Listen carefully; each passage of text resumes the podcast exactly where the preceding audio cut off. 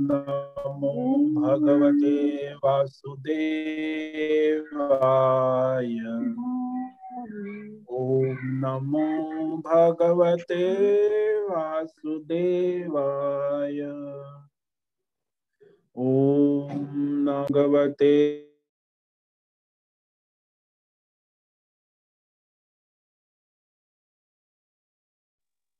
स्वामी जी आप कृपया अनम्यूट कीजिए। भगवते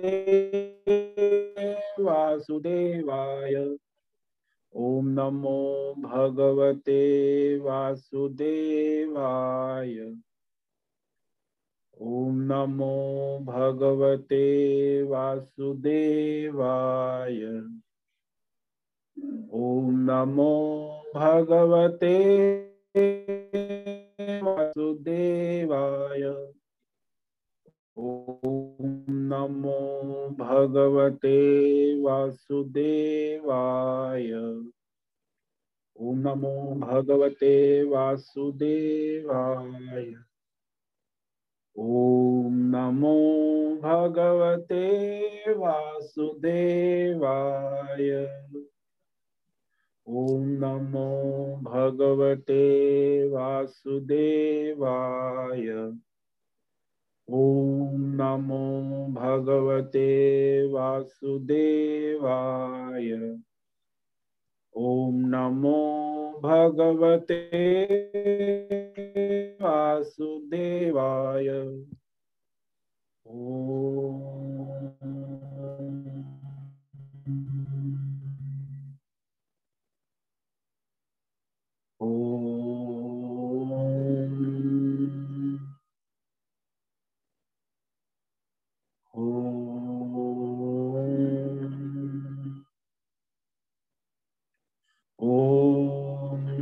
श्री परमात्मने नमो नमः। ॐ गङ्गणपतये नमो नमः। ॐ ऐं ह्रीं श्रीं सं सरस्वती नमो नमः। ॐ गुं गुरुभ्यो नमो नमः।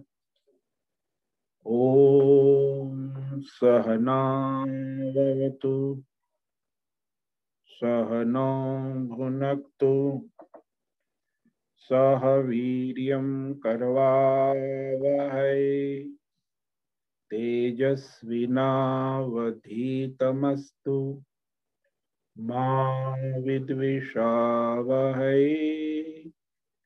ॐ शांति शांति शांति सदा शिव समारंभां। शंकराचार्य मध्यमा अस्मदाचार्य पर्यता वंदे गुरु परंपरा। वंदे गुरु परंपरा। ओम प्रतिबोधिता भगवता। नारायण स्वयं व्यासेन ग्रथितां पुराणमुनिना। मध्ये महाभारतम्। अद्वैतामृतवर्षिणीं भगवतीम् अष्टादशाध्यायिनी। अम्ब त्वामनुसन्दधामि भगवत्। गीते भवद्वेषिणीम्। गीते भवद्वेषिणी ओम नमो नारायणाय। आज का दिव्य शुभ मंगलमय ईश्वरमय दिन है और विक्रम सवन 2077 माघ मास शुक्ल पक्ष की आज अष्टमी तिथि है। भीष्माष्टमी, भीष्म के निर्वाण दिन, आज के दिन उत्तरायण में उन्होंने अपनी इच्छा मृत्यु से यही हरिद्वार में प्राण त्याग दिए थे। तो भीष्म निर्वाण तिथि बड़ी धूमधाम से मनाई जाती है हमारे सनातन धर्म भीष्म, पितामह और आज ये वसंत ऋतु रही है। आज शुक्रवार है। शनिवार, शुक्रवार नहीं। आज शनिवार है। और ईस्वी सन 2021 20 फरवरी 28 फरवरी 2021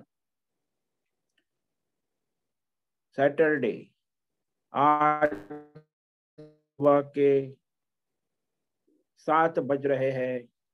मॉर्निंग सेवन ए एम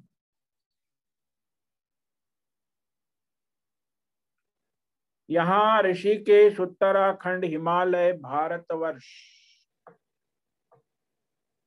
अभी यहाँ तापमान नौ डिग्री है रात का। और दिन का तापमान 21 डिग्री चलता है। वायु की गति अभी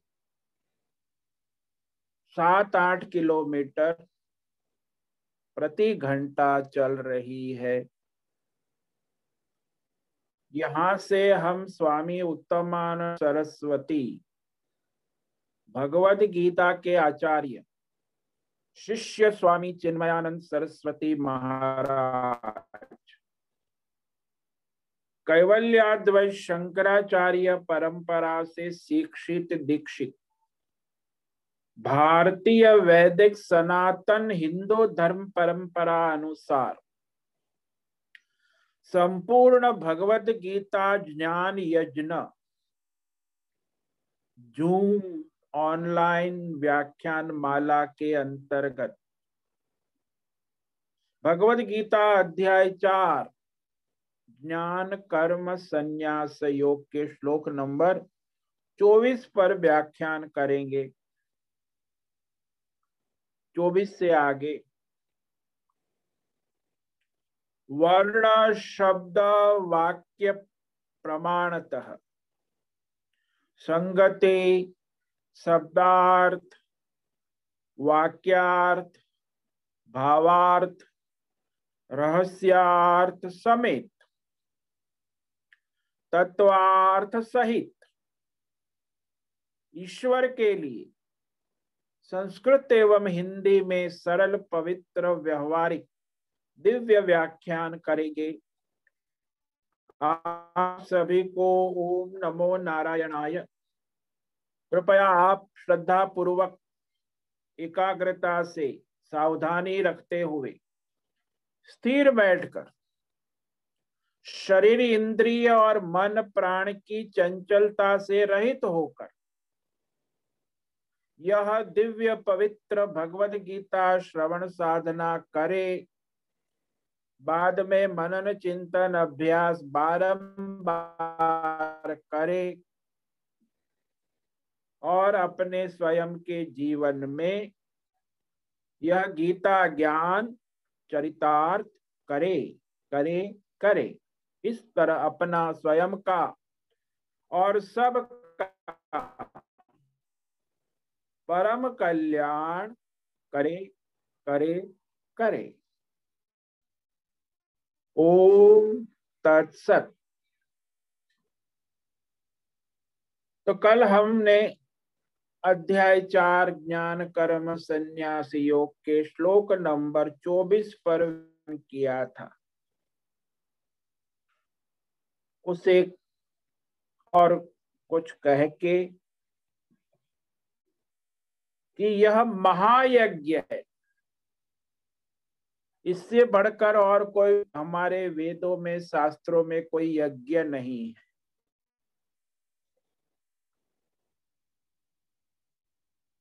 तो यह यज्ञ है, ब्रह्म यज्ञ कहते हैं, परमार्थ यज्ञ कहते हैं, महायज्ञ कहते हैं। तो यह श्लोक है ब्रह्मार्पणम ब्रह्म हवे। ब्रह्माग्नौ ब्रह्मणाहुतम् ब्रह्मैव तेन गन्तव्यम्। ब्रह्म कर्म समाधिना ब्रह्म अर्पणम ब्रह्म हवि ब्रह्माग्नौ ब्रह्मणाहुतम। ब्रह्म एव तेन गंतव्यम ब्रह्म कर्म समाधिना। छह बार ब्रह्म शब्द का प्रयोग हुआ है। ब्रह्म यानी परमात्मा, परमेश्वर। अर्पणम ब्रह्म। जिस यज्ञ में सामग्री अर्पण की जाती है, वह सामग्री ब्रह्म परमात्मा ही है। अर्पण का साधन परमात्मा है।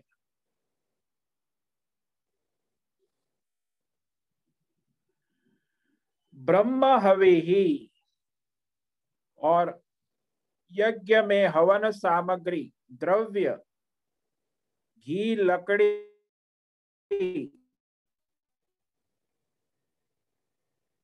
वह ब्रह्म ही है। ब्रह्म, ब्रह्मणा, ब्रह्माग्नौ। तो परमात्मा है और परमात्मा रूप यज्ञ कर्ता के द्वारा परमात्मा रूप अग्नि में आहुति देना रूप यज्ञ क्रिया भी ब्रह्म परमात्मा ही है। तेन ब्रह्म कर्म समाधिना।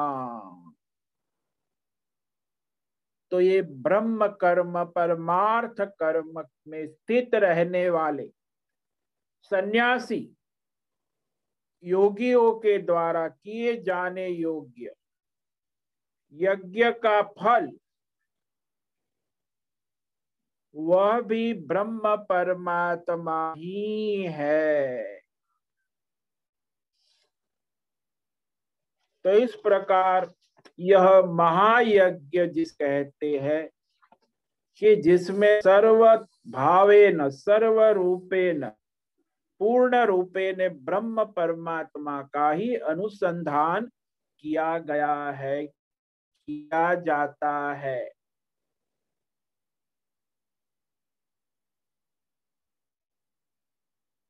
अर्पणम अर्प्यते अनेन को समर्पण, पूर्ण रूप से।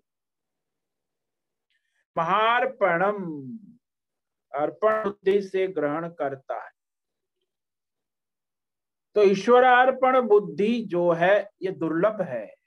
उसके लिए बहुत साधना तप करनी आवश्यक। संसारियों की बुद्धि तो केवल इंद्रिय अर्पण, शरीर अर्पण, देह अर्पण, भोग अर्पण, शब्द स्पर्श रूप में ही बुद्धि घूमती रहती। परमात्मा अर्पण बुद्धि को ग्रहण करना, वह सन्यासी तत्वज्ञानी ब्रह्म के लिए ब्रह्म परमात्मा ही सर्व रूप है।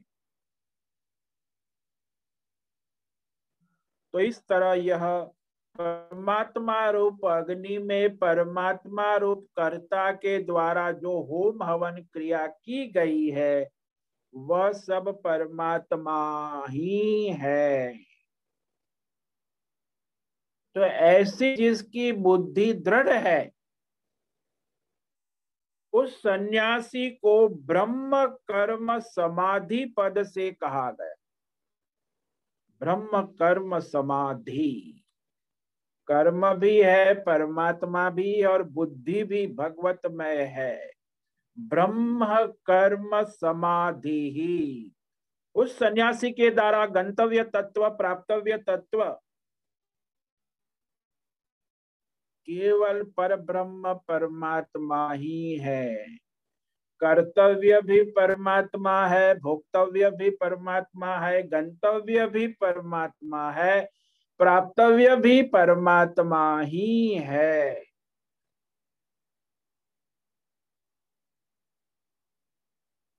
तो ये निवृत्त कर्म सर्व कर्म सन्यासी के परमार्थ दर्शन की स्तुति के लिए। यहाँ ये श्लोक भगवान कहा, परमार्थदर्शी जो है, जो ब्रह्म में स्थित है,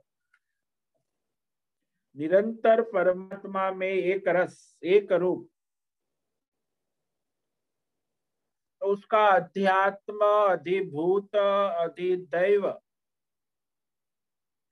सर्वत्र परमार्थ दर्शी के लिए सब ब्रह्म परमात्मा ही है। ये भौतिक जगत, आध्यात्मिक जगत, दैवी, देवी देवता, अनेक शक्तियाँ।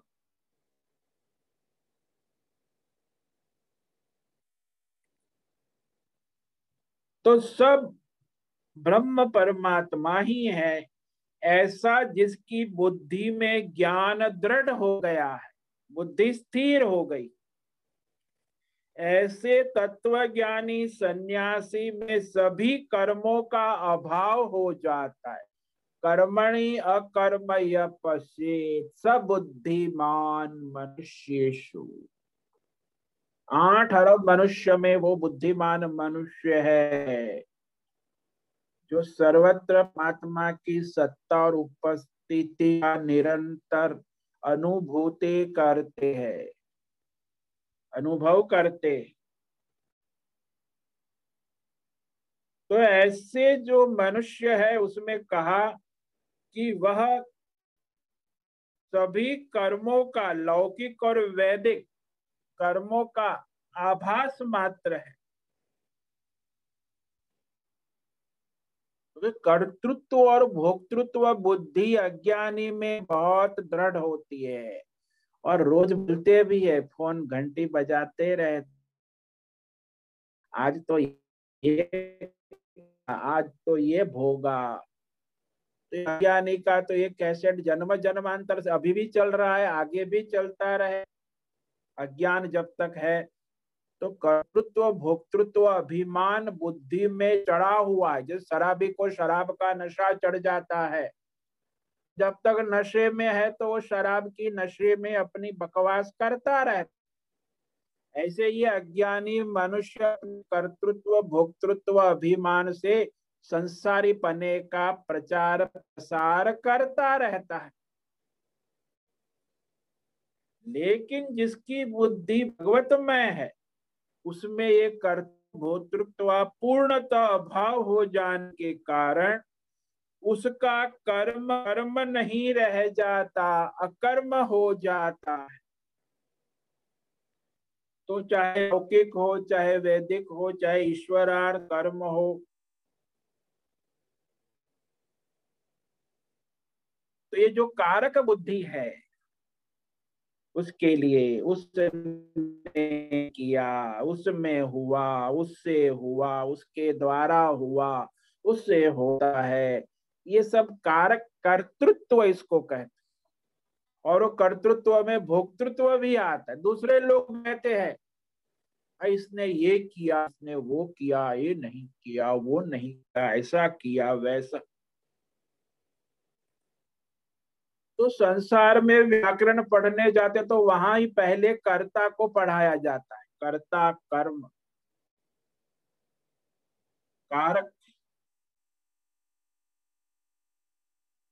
तो ये सारी कर्तृत्व कर्ता में होता है। जो अज्ञानी है, वो अपने को मानता है, उस कर्ता में भोक्तृत्व भी देखा गया है। जो करता है, उसमें भोक्तृत्व आएगा।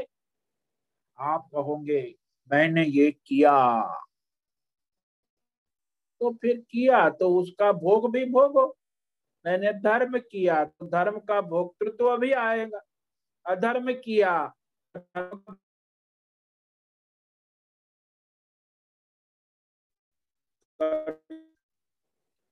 जो करता है, वही भोगता है। तो कर्ता, कर्म, क्रिया, फल, बुद्धि जिसकी भगवतमय हो गई है। कर्ता भी भगवत है, कर्म भी भगवतमय है, और फल भी भगवतमय है। यानी कर्तृत्व, अभिमान और फला शक्ति भोक्तृत्व नहीं रह गया।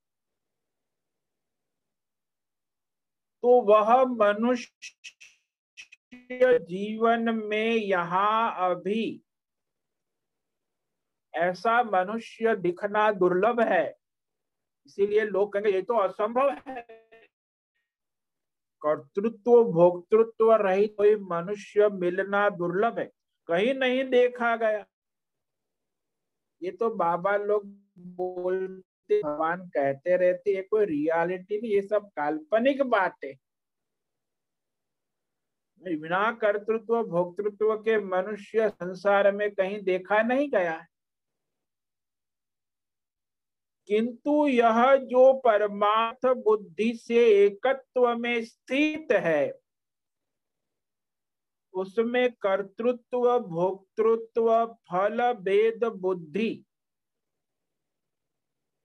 कदापि नहीं होती, अज्ञानी में ही होती।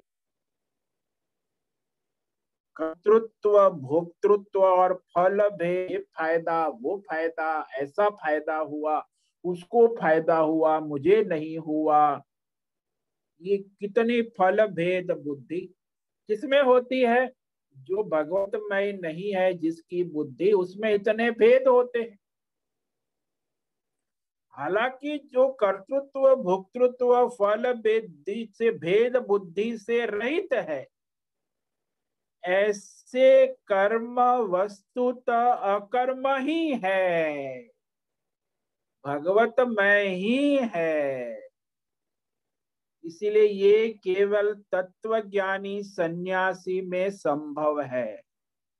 बाकी ये सब जो मौलवी पादरी पादरी पाद मारते रहते, मौलवी मौलवी फतवा जारी करते रहते, इन मूर्खों को क्या पता?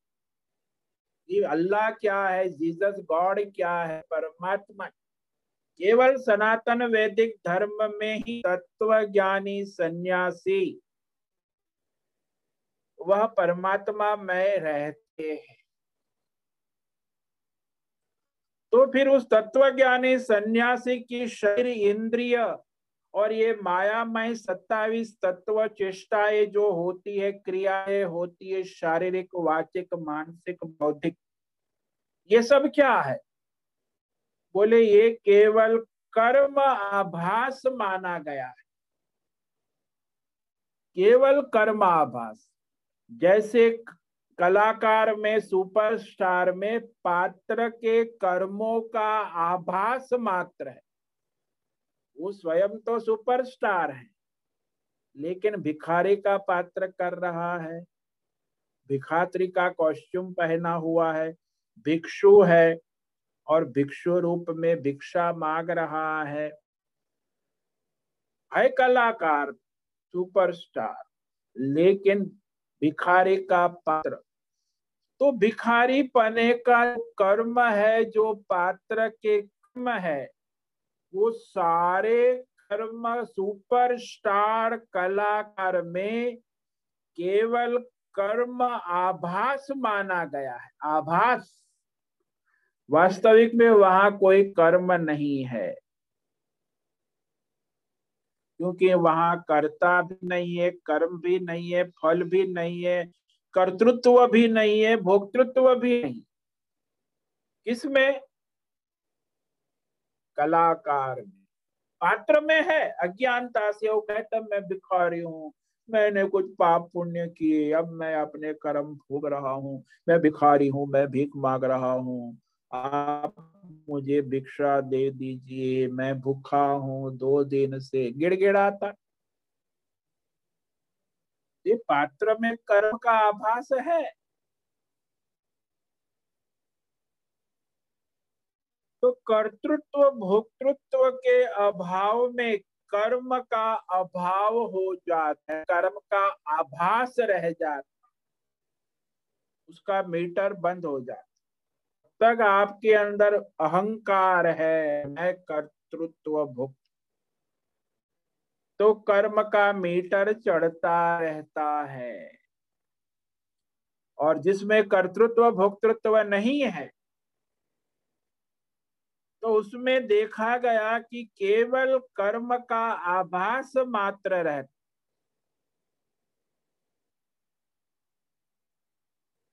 इसीलिए कहा, जो तत्व ज्ञानी सन्यासी में देखा जाता है। उसके कर्म वस्तुत अकर्म ही है। मतलब ईश्वरमय है, भगवतमय है। क्योंकि यहाँ जो कर्म में अकर्म देखता है, वह बुद्धिमान है, वो ज्ञानी है, वो भगवतमय है। इसीलिए कर्म, धर्म, कर्म में प्रवृत्त होता हुआ भी वह तत्व ज्ञानी सन्यासी कुछ भी नहीं करता है। भले दुनिया को दिख के बहुत कुछ कर रहे बाबा जी लेकिन बाबा जी का टुडू बाबा जी कुछ नहीं कर रहे हैं। दुनिया को बहुत दिख रहा है। क्योंकि सत्तावीस गुणों का खेल और सत्तावीस तत्वों की माया और माया के वो मालिक है। इसलिए खेलते हैं माया से, गुण ही गुण में वरत रहे।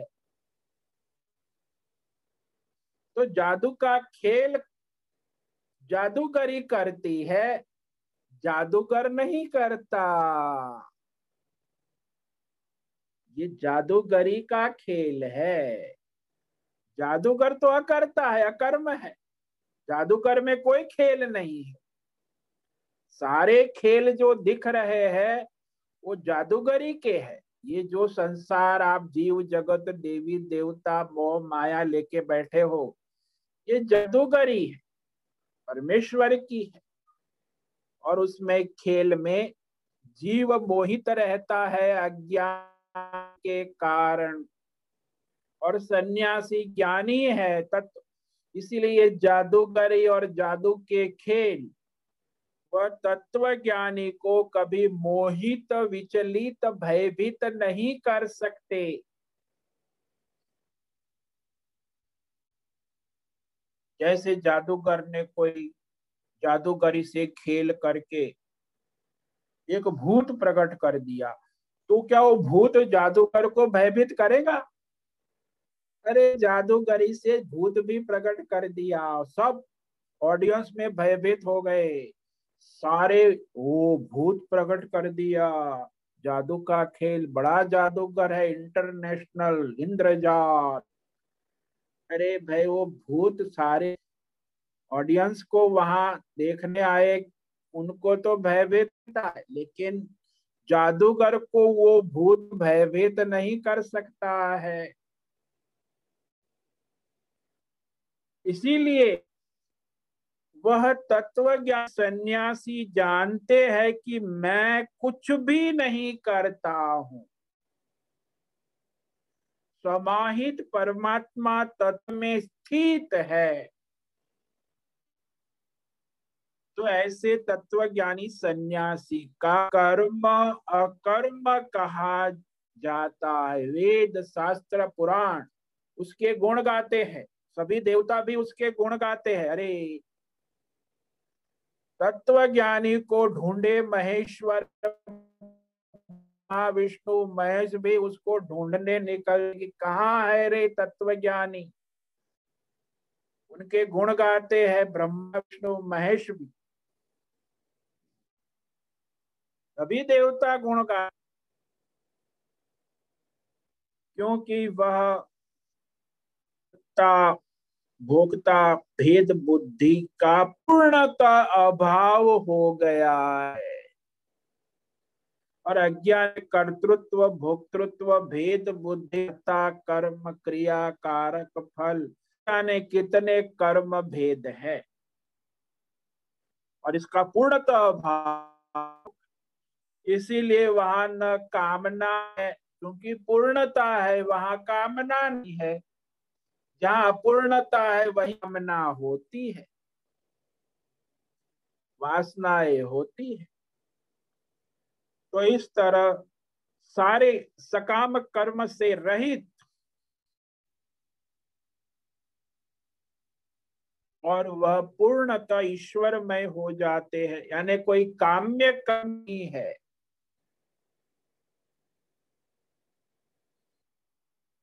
क्योंकि मनुष्य अज्ञानी मनुष्य बुद्धि पूर्वक कर्म करता है कि अबुद्धि पूर्वक मूर्ख लोग भी कर्म कर मूर्ख लोग भी हमको सर्टिफिकेट स्वामी जी तो बड़ा अच्छा गीता ज्ञान देते। क्यों गीता ज्ञान? मुझे सर्टिफिकेट भी देते प्रमाण पत्र मेडल भी दे अरे तू मूर्ख, गीता क्या है? पढ़ता है? नहीं, गीता पढ़ लेकिन अच्छा बोलते हैं। तो मूर्ख लोग भी विद्वान को सर्टिफिकेट देते कि ये ज्ञानी है। तो संसार में ये सब आभास देखा जाता है, बकवास। तो इससे ये नहीं होना कि मैं बुद्धि पूर्वक हो व अपित मूर्खों के द्वारा किया गया कर्म भी और विद्वानों के द्वारा, उसमें भी कर्तृत्व, भोक्तृत्व के अनुसार कर्म, फल विशेष का आरंभ देखा गया मूर्ख को उसका कर्म, फल, मूर्खता का मिलता है। विद्वान को उसकी विद्वता का फल मिलता है। लेकिन यहाँ जिसको भगवत बुद्धि हो गई है तो उसमें अर्पण आदि, कर्ता, भोक्ता, क्रिया, फल, भेद, बुद्धि से रहित तत्व ज्ञानी में केवल परमात्मा में कर्म ही देखा जाता है। कि उनके सारे कर्म ईश्वरमय हो जा संकल्प, विचार, उनके शब्द अमर हो जाते हैं, क्योंकि अमर है, भगवतमय है। इसीलिए कबीर की वाणी अमृत है, मीरा की वाणी अमृत है, शंकराचार्य की वाणी अमृत है स्वामी विवेकानंद की वाणी अमृत है, स्वामी दयानंद सरस्वती की वाणी अमृत है। संत वाणी अमृत है, अमर है। क्यों? क्योंकि वो भगवतमय हो गई है। इसीलिए तो कहा कि समग्र कर्म भगवतमय हो जाते हैं। तो इस श्लोक पर मैंने जो दो दिन व्याख्यान किया अब दूसरे बहुत सारे सिद्धांत, आपने भी बहुत सारी गीता की व्याख्याएँ पढ़ी। अन्य पंथ, पंथी, मतांतर, द्वैत पंथ और कितने प्रकार के हमारे यहाँ हज़ारों पंथ है। उसमें तीन हज़ार प्रकार की भगवत गीता पर व्याख्या है। काल्पनिक व्याख्याएँ बहुत प्रचलित होती है और व्यक्तिगत व्याख्या भी बड़ी प्रचलित होती है। अब मैं किसी का नाम नहीं लूँगा, किसी धर्म संप्रदाय का भी नाम नहीं लूँगा। आप अपने आप समझो कि सांप्रदायिक विद्वान और व्यक्तिगत विद्वानों की अपनी विद्वता की प्रदर्शन करने वाली अनेक व्याख्याएँ संसार में प्रचलित है।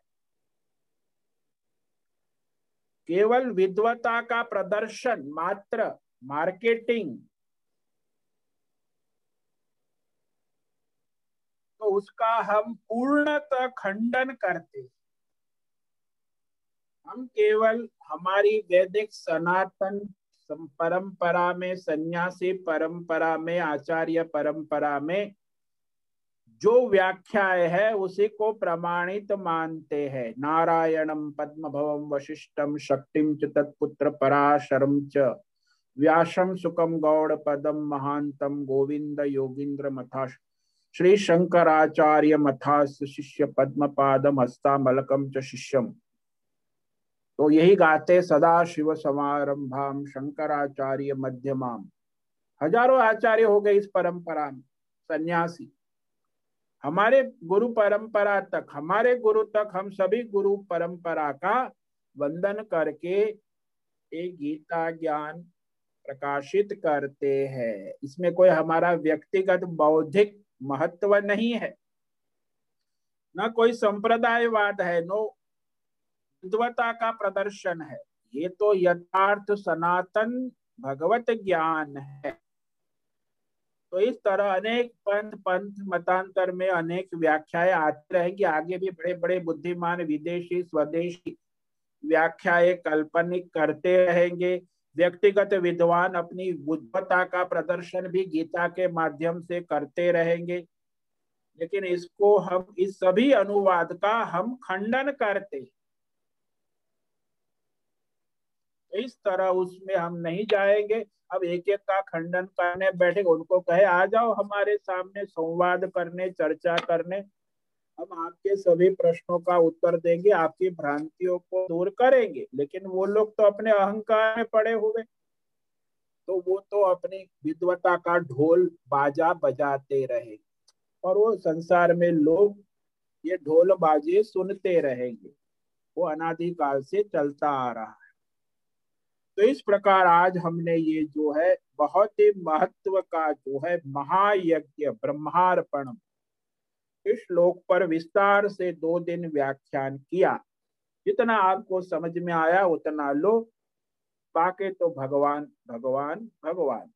अब आगे जो है, अनेक प्रकार की साधना है, जो जीवात्मा को इस परमात्मा में स्थिति में लाने के लिए। तो तेरह प्रकार के यज्ञ भगवान कहेंगे। तो वो श्लोक जो है, पच्चीस और पच्चीस से लेके तीस तक ये सारे वैदिक यज्ञ है, सना। उसमें से भगवान ने चुन चुन के तेरह यज्ञ यहाँ प्रकट किए हैं।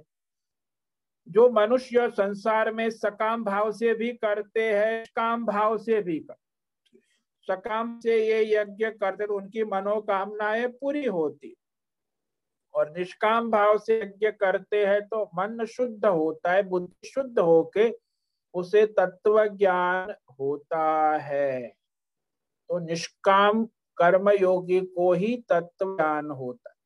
सकाम कर्म करने वाले को तो अपनी कामना, अपना एजेंडा है तो अपनी कामनाएँ पूरी हो जाती है। तो इस प्रकार ये यज्ञ के डबल लाभ है। सकाम कर्म को, उसकी कामना और निष्काम ईश्वरार्थी को परमार्थ लाभ होता है। तो ये यज्ञ हम इस पर अब कल से व्याख्यान करेंगे, केवल आठ श्लोक पढ़ लेते हैं। दैवमेवा परे यजनम योगिना पर्युपासते। ब्रह्माग्नाव परे यजनम यजने नैवोपजोहते। तो कई योगी साधक देवताओं का पूजन रूप यज्ञ करते ये तो आप हमारे सनातन धर्म में पूजा रोज चलता ही रहता है, देवी देवताओं की आराधना। तो ये भी यज्ञ है शुद्धिकरण का। वो सकाम भी होता है, निष्काम भी होता तो कितने योगी लोग जो है, अग्नि में, यानी सगुण ईश्वर में यज्ञ के द्वारा उपासना करते हैं। ब्रह्माग्नव यजने न यहाँ ब्रह्म अग्नव यानी सगुण ईश्वर, साकार ईश्वर की आराधना करते तो इस प्रकार ये दो यज्ञ यहाँ कहे इस पर हम कल विस्तार से व्याख्यान करेंगे। तो आज इसका समापन करते ये महायज्ञ, ब्रह्म यज्ञ, परमार्थ यज्ञ, परमात्म स्वरूप यज्ञ है। ब्रह्मार्पणम ब्रह्म हवे ब्रह्माग्नौ ब्रह्मणाहुतम ब्रह्मैव तेन गन्तव्यम् ब्रह्म कर्म समाधिना जिस महायज्ञ में अर्पण किया गया, वो भी साधन सामग्री है। वह सब परमात्मा ब्रह्म ही है। हवन किए जाने योग्य द्रव्य भी परमात्मा ब्रह्म ही है। परमात्मा ब्रह्म रूप करता यजमान के द्वारा परमात्मा ब्रह्म रूप अग्नि में जो आहुति, स्वाहा, क्रिया होती है, वह भी परमात्मा ब्रह्म ही है। और उस ब्रह्म कर्म में स्थित रहने वाले और इस यज्ञ को करने वाले को जो फल मिलता है, वह भी ब्रह्म परमात्मा है। तो उनके सारे कर्म भगवतमय है, ब्रह्म कर्म समाधिना। तो ये समाधि है, भगवतमय बुद्धि। ओम नमो नारायणाय। ओम नमो नारायणाय ओम नमो नारायणाय ओम नमो नारायणाय असतो मा सद्गमय तमसो मा ज्योतिर्गमय मृत्योर्मा अमृतंगमय ॐ पूर्णमद पूर्णमिदम् पूर्णात् पूर्णमुदच्यते पूर्णस्य पूर्णमादाय पूर्णमेवावशिष्यते।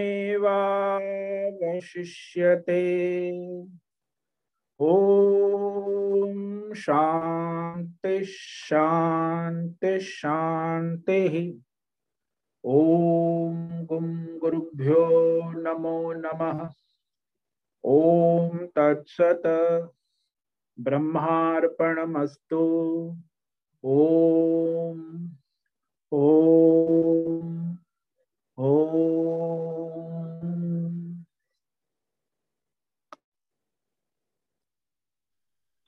प्रकाश जी आपका प्रश्न पूछिए।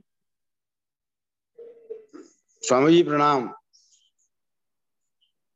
हाँ बोलो। स्वामी जी ये भगवान जो कह रहे हैं यहाँ पर कि जादूगरी वाली बात जो बताए कि जादूगर के कुछ भी नहीं होता है उसमें जादूगरी जो है वो खेल दिखाती है सब।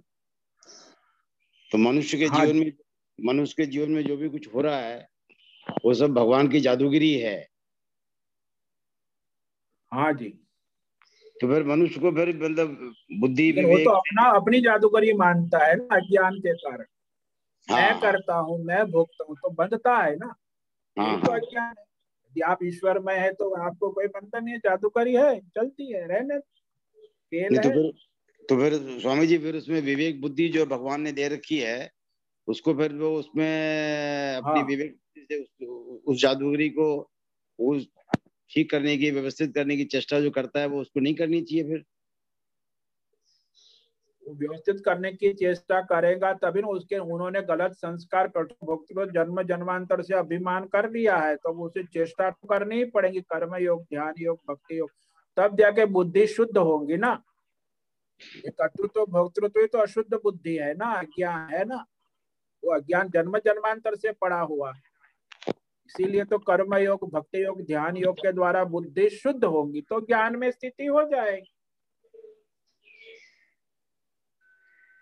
समझ में आया? हाँ स्वामी जी।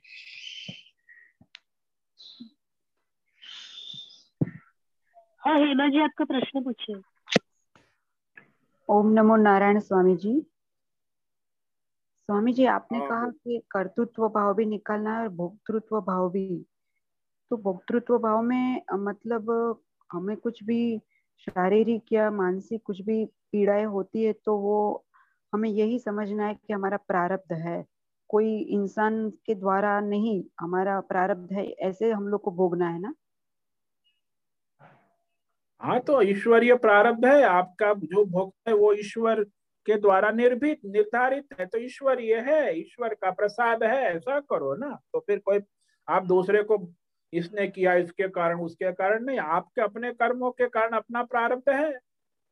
ईश्वरी भाव से उसको स्वीकार करो तो उसमें परेशानी कष्ट नहीं होगा। बराबर है। मगर कोई चीज़ है अभी? हम लोग कोई अच्छी चीज़ हम लोग देखे या अच्छी चीज़ अभी सुन रहे हैं तो दूसरों को हम बताए कि ये बहुत अच्छी चीज़ है तो वो बतानी चाहिए या नहीं करनी चाहिए? वो भी आप ईश्वर की सेवा कर रहे हैं तो करो। जो भी ईश्वरीय कार्य है, उसमें आप योगदान दे सकते हैं। वो भी आपका अपना ईश्वरीय सेवा है, कार्य है। प्रारब्ध है तो उस अनुसार आप उसका दूसरों को भी कह सकते हैं कि भाई ये ईश्वरीय है इसमें आपका कल्याण होगा तो मार्गदर्शन देने में वो ईश्वर की सेवा होती है हम्म, हम्म। तो उसका मतलब ये नहीं ना कि हम लोग ने वो पूरा उसमें भोग किया इसलिए हम लोग उसमें घुस गए और दूसरे को बता रहे ऐसा नहीं होता है ना नहीं नहीं ऐसा अभिमान करेंगे तो होता है कर्म बंधन लेकिन हम ईश्वर की सेवा कर रहे तो नहीं होता है लेकिन हम्म। अभिमान पूर्वक करेंगे तो होता है ऐसा है।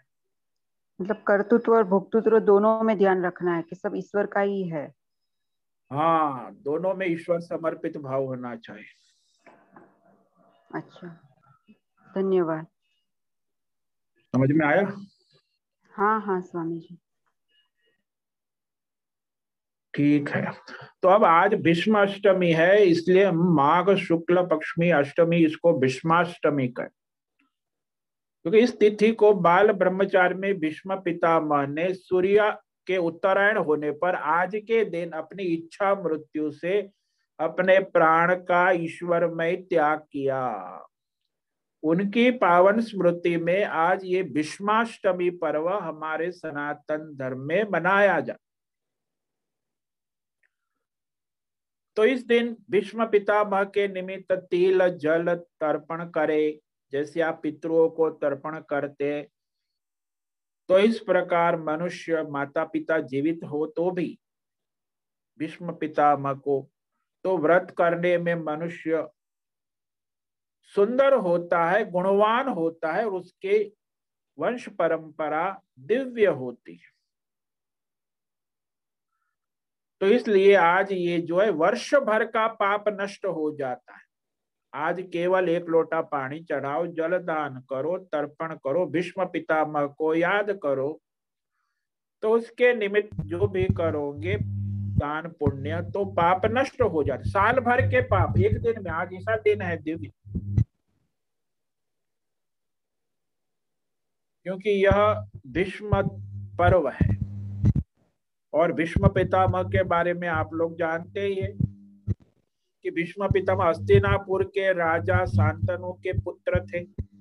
देव नदी भगरथी गंगा उसकी माता गंगा पुत्र कहे जा।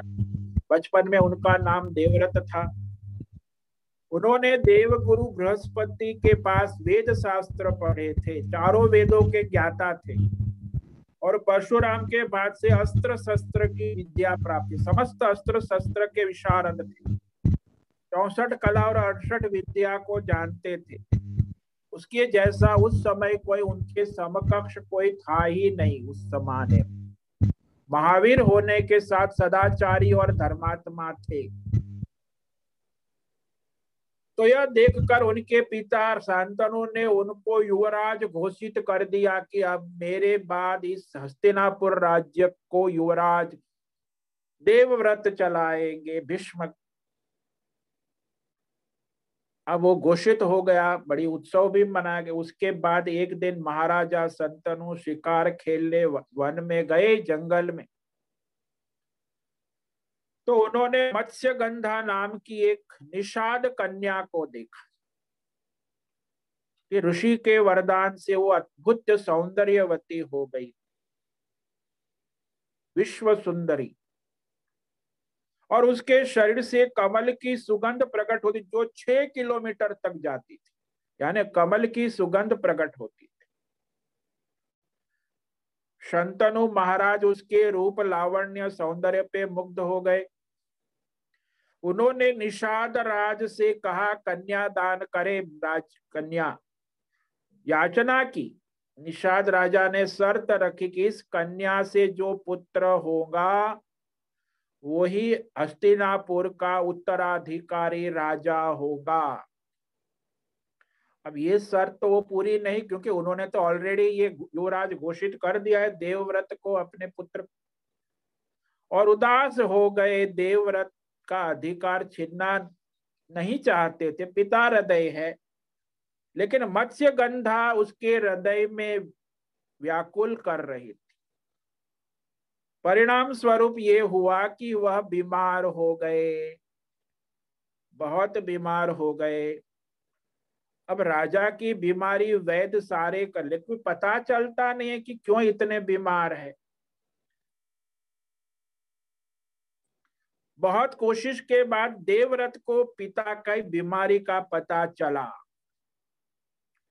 कि बीमारी का कारण ये है कि मुझे एक तरफ़ पिताजी ने युवराज घोषित कर दिया। दूसरी ओर वहाँ निषाद राज ने ये शर्त रखी है कि मेरी बेटी का पुत्र होगा, वही राजा उत्तराधिकारी होगा। तो वह निषाद राज के पास देवव्रत गए। निषाद राज से कहा कि, भाई, हमारे पिता को आप कन्यादान करें। निषाद राज ने कहा, देखो, मेरी बेटी है, मेरी जो शर्त है, उसका आप पालन करो तो मैं अभी कन्यादान कर दूँगा। शर्त रखी कि देखो, इस कन्या से जो पुत्र उत्पन्न होगा, वही हस्तिनापुर का उत्तराधिकारी राजा होगा। यदि ये मान्य है तो मैं कन्यादान दूँगा। तो उसने कहा, मैं प्रतिज्ञा करता हूँ कि मैं राज सिंहासन पर नहीं बैठूँगा। उसके द्वारा उत्पन्न मेरे भाई को ही राजगद पर बिठाऊँगा। तो उन्होंने कहा, ये तो आप तो प्रतिज्ञा कर दी, लेकिन आप यदि विवाह करेंगे और आपके पुत्र होंगे तो उनकी लड़ाई होगी। तो वो अपने हक के लिए लड़ाई करेंगे। तो पुत्र मेरे नातिन सिंहासन छीन लेंगे। मेरे नातिन का ऐसा सुनकर राजकुमार देवव्रत ने सभी दिशाओं और देवताओं को साक्षी मानकर निषाद राज के सामने आजीवन ब्रह्मचारी व्रत का संकल्प किया कि मैं विवाह नहीं करूँगा। भीष्म की प्रतिज्ञा, इसी को भीष्म प्रतिज्ञा, पिता के लिए। देखो पिता के सारी। और इस भीष्म प्रतिज्ञा के कारण उनका नाम भीष्म पड़ा। अपने पिता को स्वस्थ, प्रसन्न और सुखी करने के लिए इन्होंने इतना बड़ा महाव्रत धारण कर लिया और आजीवन बाल ब्रह्मचारी भीष्म चरित्र हम सब जानते हैं, अनुकरणीय है। तो भीष्म पितामह की पुत्रहीन अवस्था में वीर गति आज उनका देहांत हुआ था। लेकिन अखंड ब्रह्मचर्य के कारण समस्त सनातन समाज उसे अपने पुत्र की भांति तर्पण जल श्राद्ध करते हैं। इसीलिए आप भी उनको याद करके तर्पण जल श्राद्ध करें। इसी के साथ आज का समय पूरा हो रहा है। आप सबको ओम नमो नारायण ओम नमो नारायण सबको ओम नमो ओम नमो नारायण नारायण ओम नमो नारायणाय। नारायण